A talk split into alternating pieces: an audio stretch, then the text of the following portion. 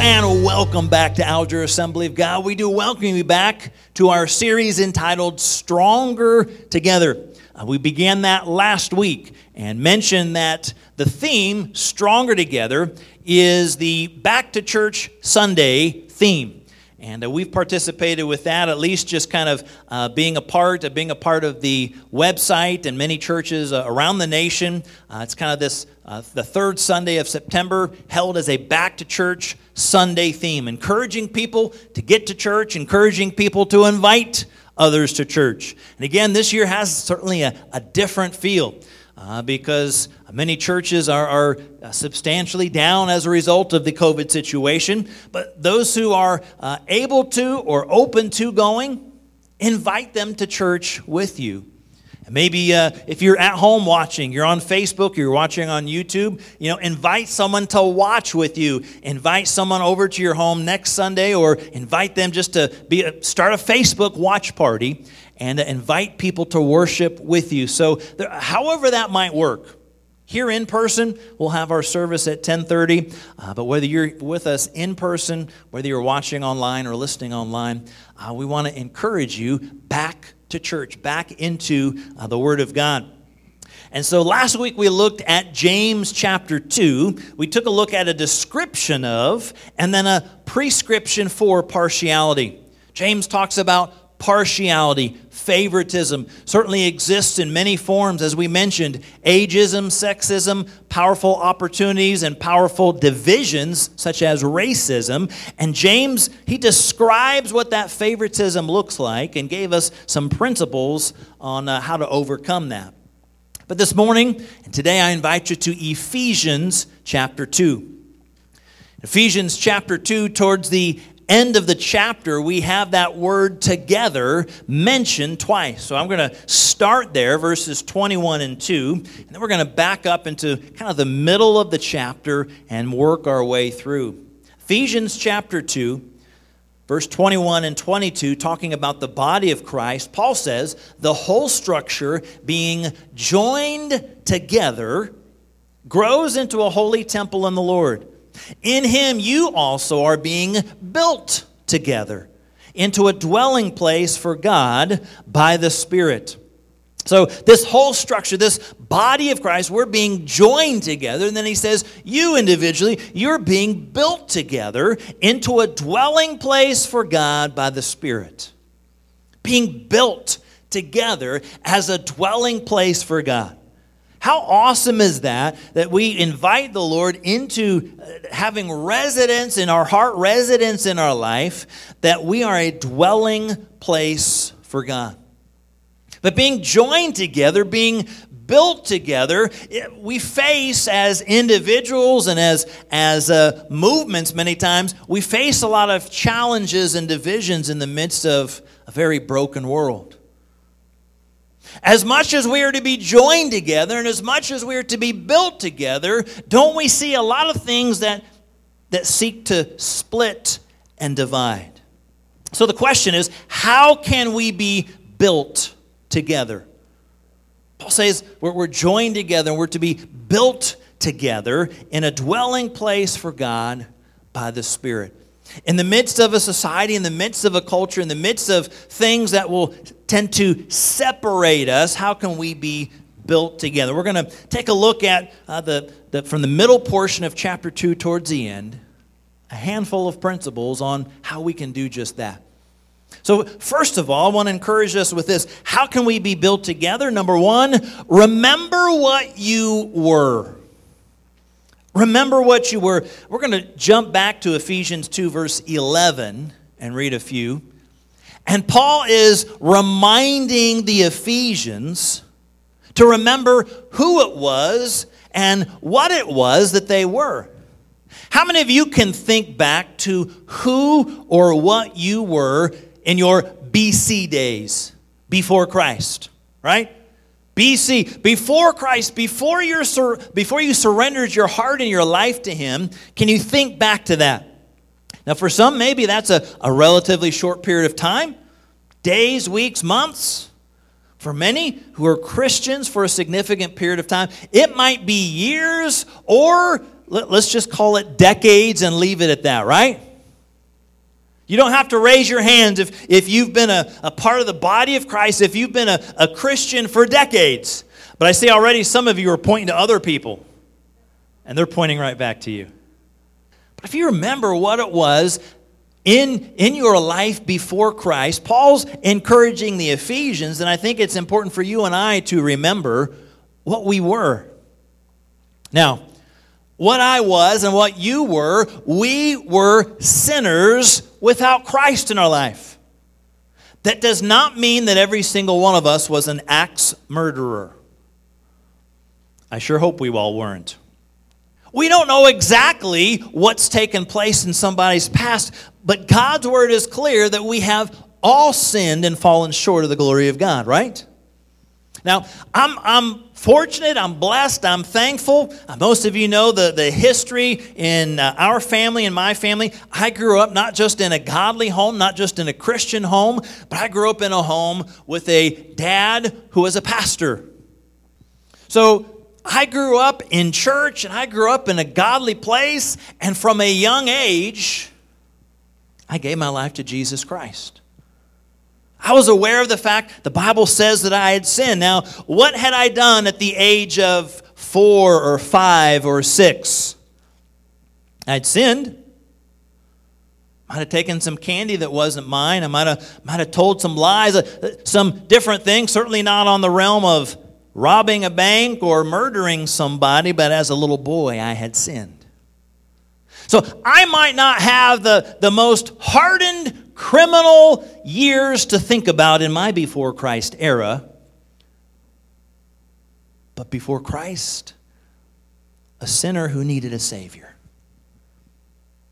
Now, certainly we don't want to live in the past. We don't want to dwell in the past and kind of hang out there. But Paul, as we're about to see, he's reminding them of who they were or what they were.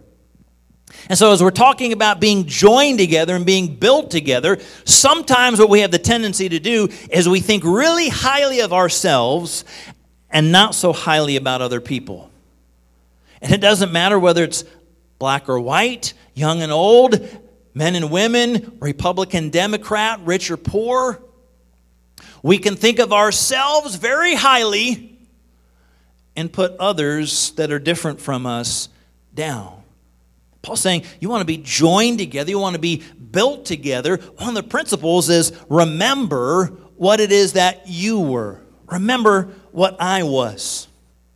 Ephesians chapter 2, verse 11. Therefore, remember, he says, remember that at one time you Gentiles in the flesh, called the uncircumcision, by what is called the circumcision, which is made in the flesh by hands. Verse 12, remember that you were at that time and then he's going to list for us a, a number of things that they were. He says, Remember that you at one time were separated from Christ, excluded from the commonwealth of Israel, strangers to the covenants of promise, without hope, without God in the world. But now in Christ Jesus, you who were once far away have been brought near by the blood of Christ. And then dropping down in verse 19 as well, he reminds them, You are no longer strangers and aliens, meaning you once were. So he says, Remember what you were. Remember what life was like before Christ. Remember what things were like before he came in and changed and transformed you.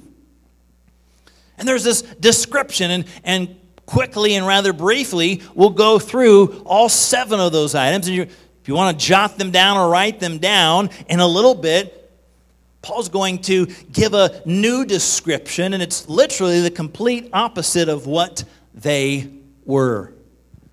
But Paul says, listen, you in Ephesus, you Gentiles, there was the Jews and Gentiles divide, religious divide much like a black and white divide, a Republican Democrat divide, a men and women, rich and poor, Buckeye and, you know, divide. He says, You were separated.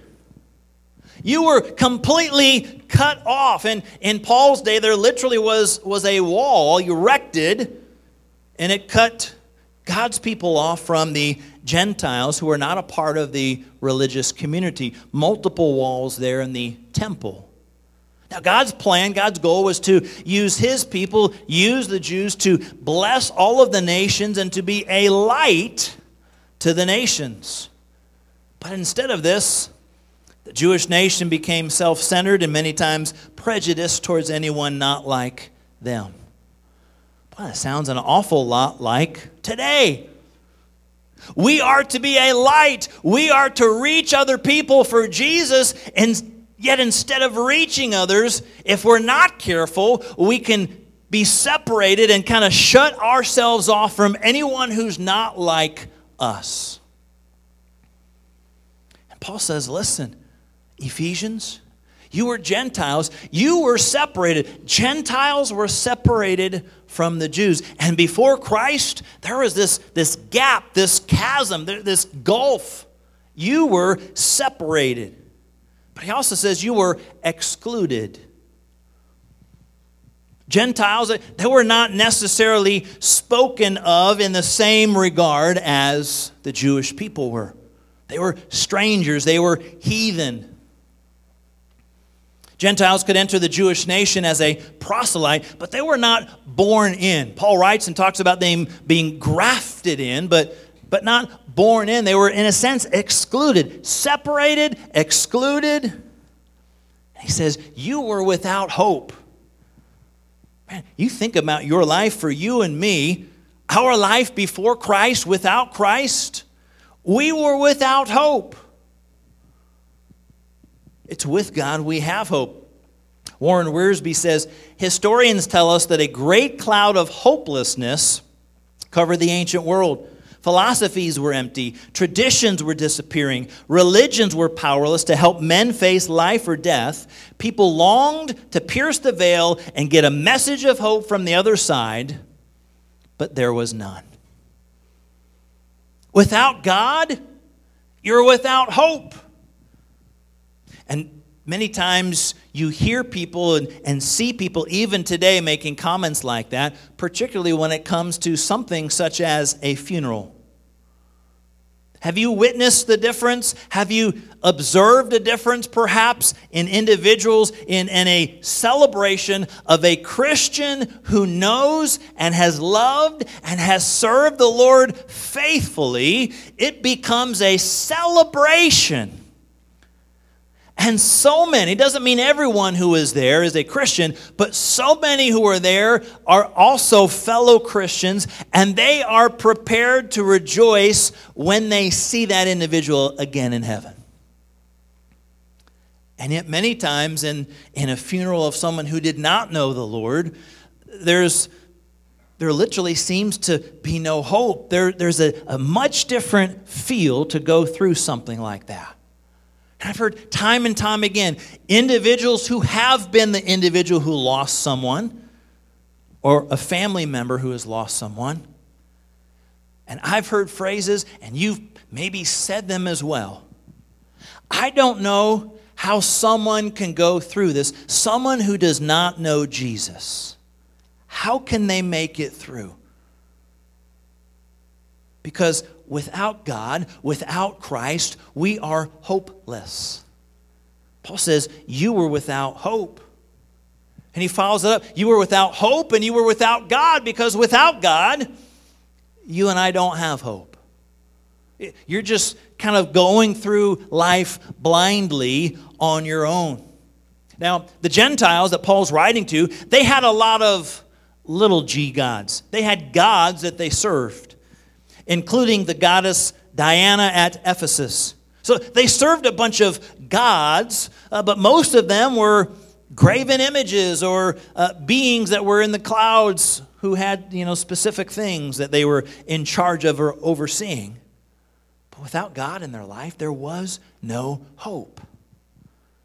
For you and I, if, if we're wanting to be built together and joined together, let's, let's not dwell there, but remember what you and I were. Before Christ, that kind of described us, right? separated without Christ, excluded without Christ in our life, without hope, without God. He says you were far away, you were strangers, and you were aliens. Without God in our lives, things were pretty hopeless. God made covenants with his people. He didn't make the covenants with these Gentile nations, strangers and aliens. Now, take a look around. Not too far, not too long. There might be some strange looking people in this place, particularly if you're looking up here. But strangers and aliens, uh, you know, not aliens necessarily as in Martians, but aliens, not a part of the process. Spiritually speaking, the, the Gentiles, they were on the outs. And Paul's saying, just remember that. It was because of Christ. It's because of what Jesus did that you are no longer all of these things. You are no longer on the outs. You want to be built together. You want to be joined together. You want unity in the body of Christ and in this community, in this world. He's saying, first of all, don't, don't dwell on it, but remember what you were. Remember who you were before you gave your life to Jesus Christ who you were before you heard the powerful message of hope of the gospel of Jesus. Do you remember where you were? Do you remember maybe who led you to the Lord in prayer or whose life it was that, that was the example or what teacher or pastor or preacher or missionary or evangelist said something and God used them to really touch and change your heart and life? Remember. Remember who and what you were. But second, Paul says this don't just remember who you were, don't just dwell on the past, but focus on Jesus Christ. Focus on Jesus and how far it is that he has brought you. Continuing back to verse 13 and 14, he says, But now in Christ Jesus. You were all of these things. And you and I, even me as a four, five, six year old, without Jesus, scoundrels, right? Involved in sin. These are the things that we were, but now in Christ Jesus. You who once were far off have been brought near. How so? Have we been brought near because Jesus finally recognized how awesome we are? I mean, turn to the person next to you and just say, Man, you are awesome today. Right? You are awesome. We're not brought near because of your awesomeness. We're not brought near because of how incredible we are. We're not brought near because of the connections that we have. We're not brought near because of a bank account. We're not brought near because of anything else. He says, You've been brought near by the blood of Christ. Verse 14 He himself, meaning Jesus, is our peace He's made us both one, broken down in his flesh, the dividing wall of hostility. And dropping down to verse 20, it says that we're built on the foundation of the apostles and prophets, Christ Jesus himself being the cornerstone.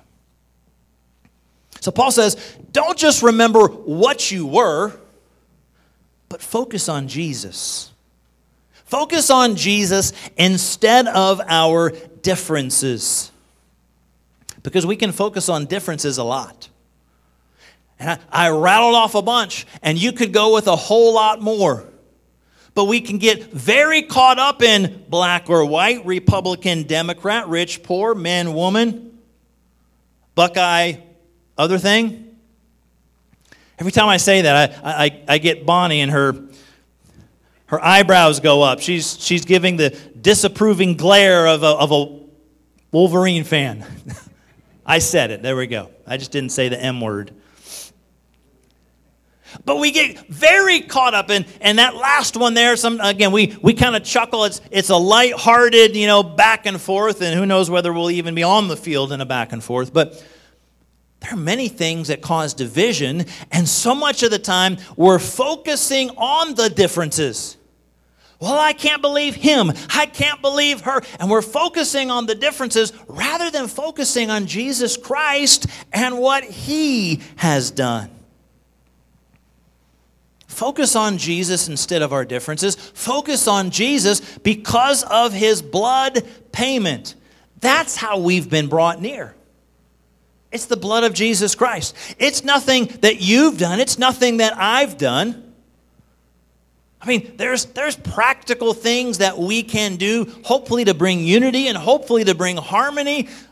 But it comes down to Jesus Christ and his blood. He's, what he's done on the cross brings us near.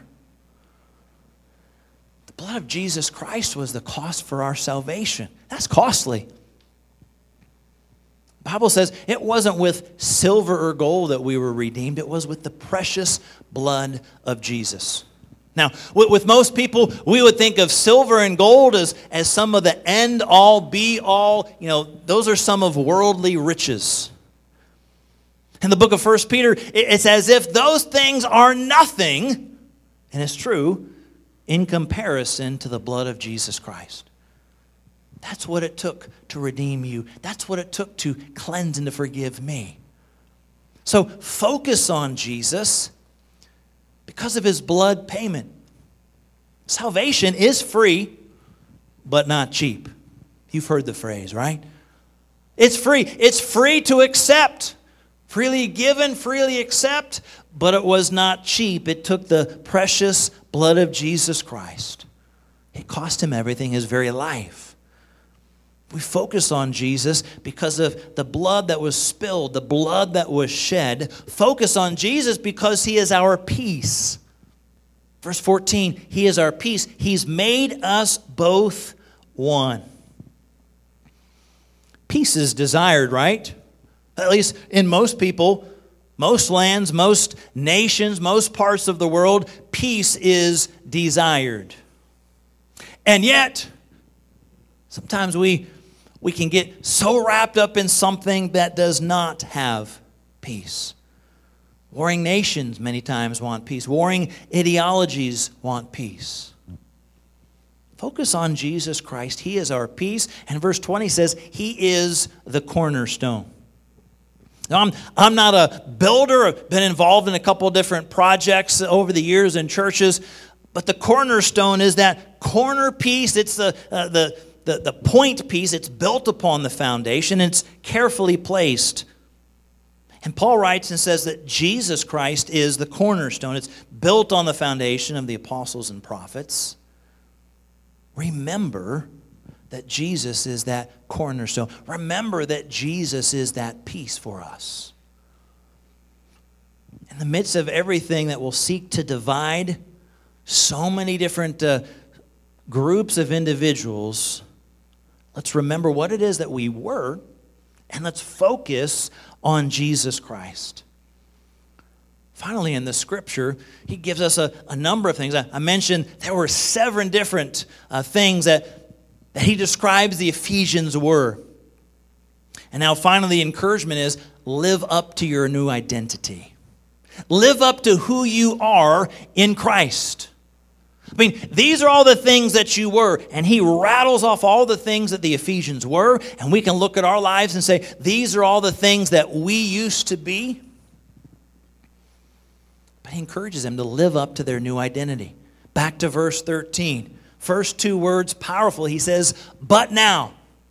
You used to be this, but now. You once were separated and excluded and without God and, and without hope and strangers and aliens. Those were all the things you used to be. But now things have changed in Christ Jesus.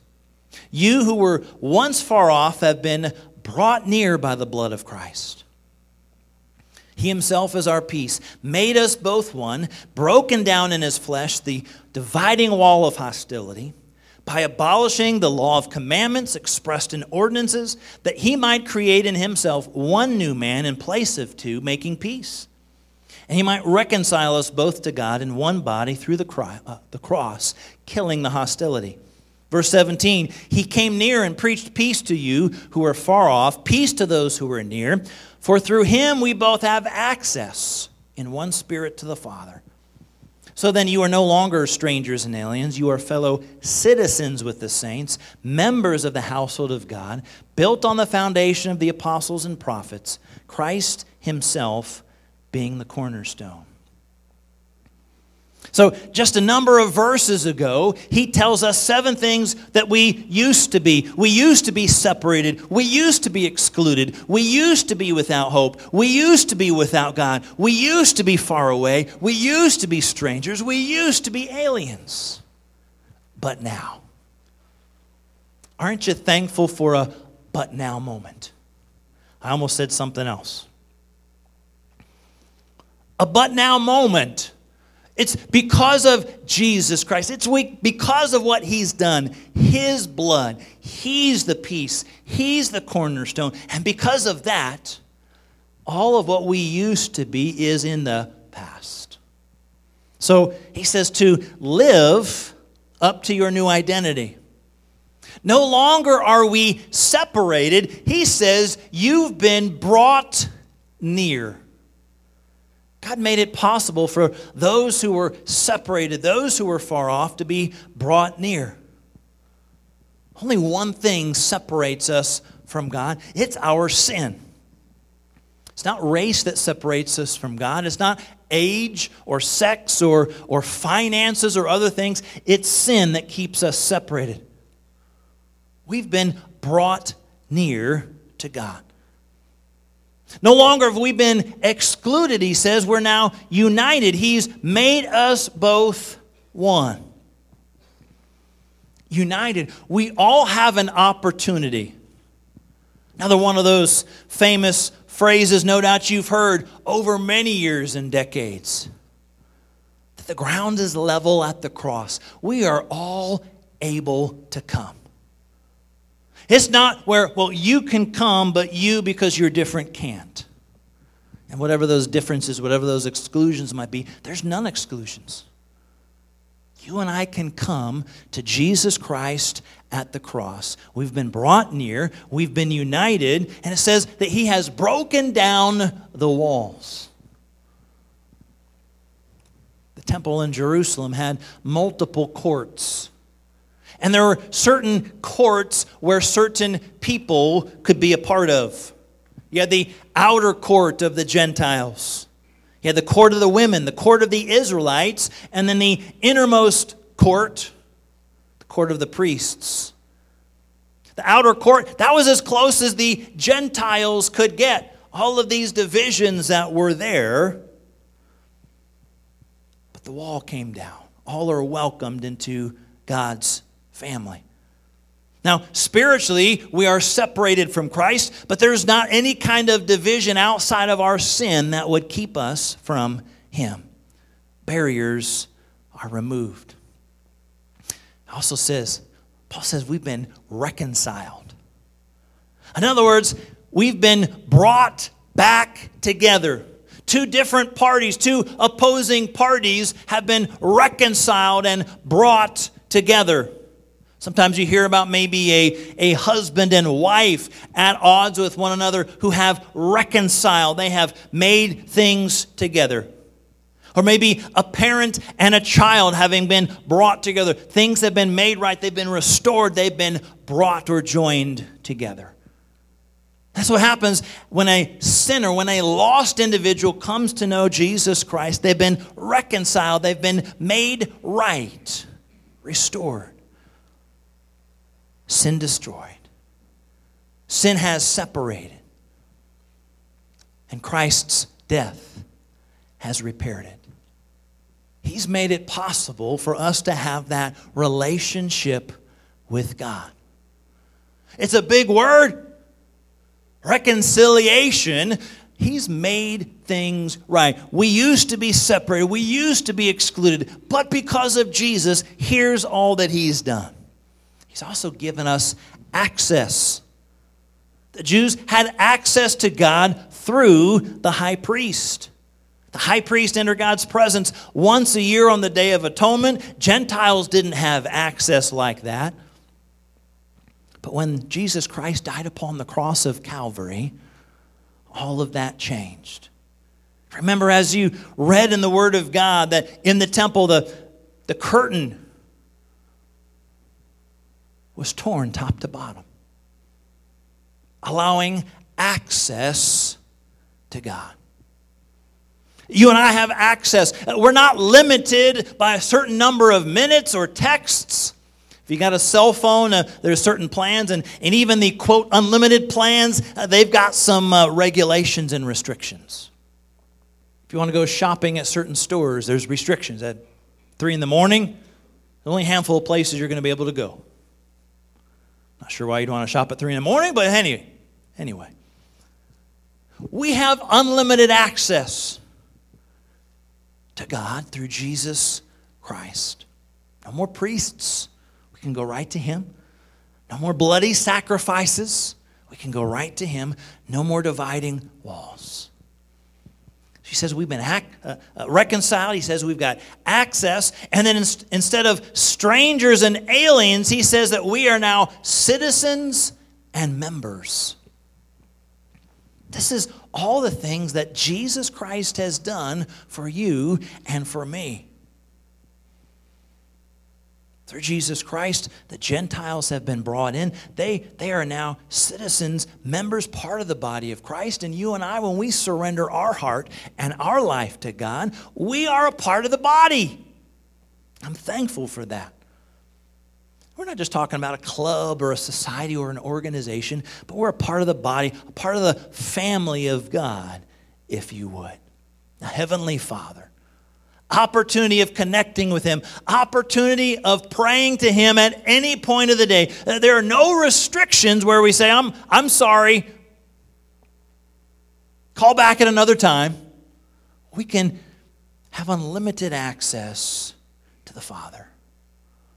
So Paul says, listen, remember what you once were. Focus on Jesus Christ, and then now live up to your new identity. Because of what Christ has done, look at what you have as an opportunity now and live up to that. Live up to the fact that you've been brought near, that you've been united, that He has broken down walls in your place, that He's reconciled you, that He's provided access for you, and that you are considered citizens and members instead of strangers and aliens. And Paul says, in light of all of these things, as a result, we will be joined together and built together.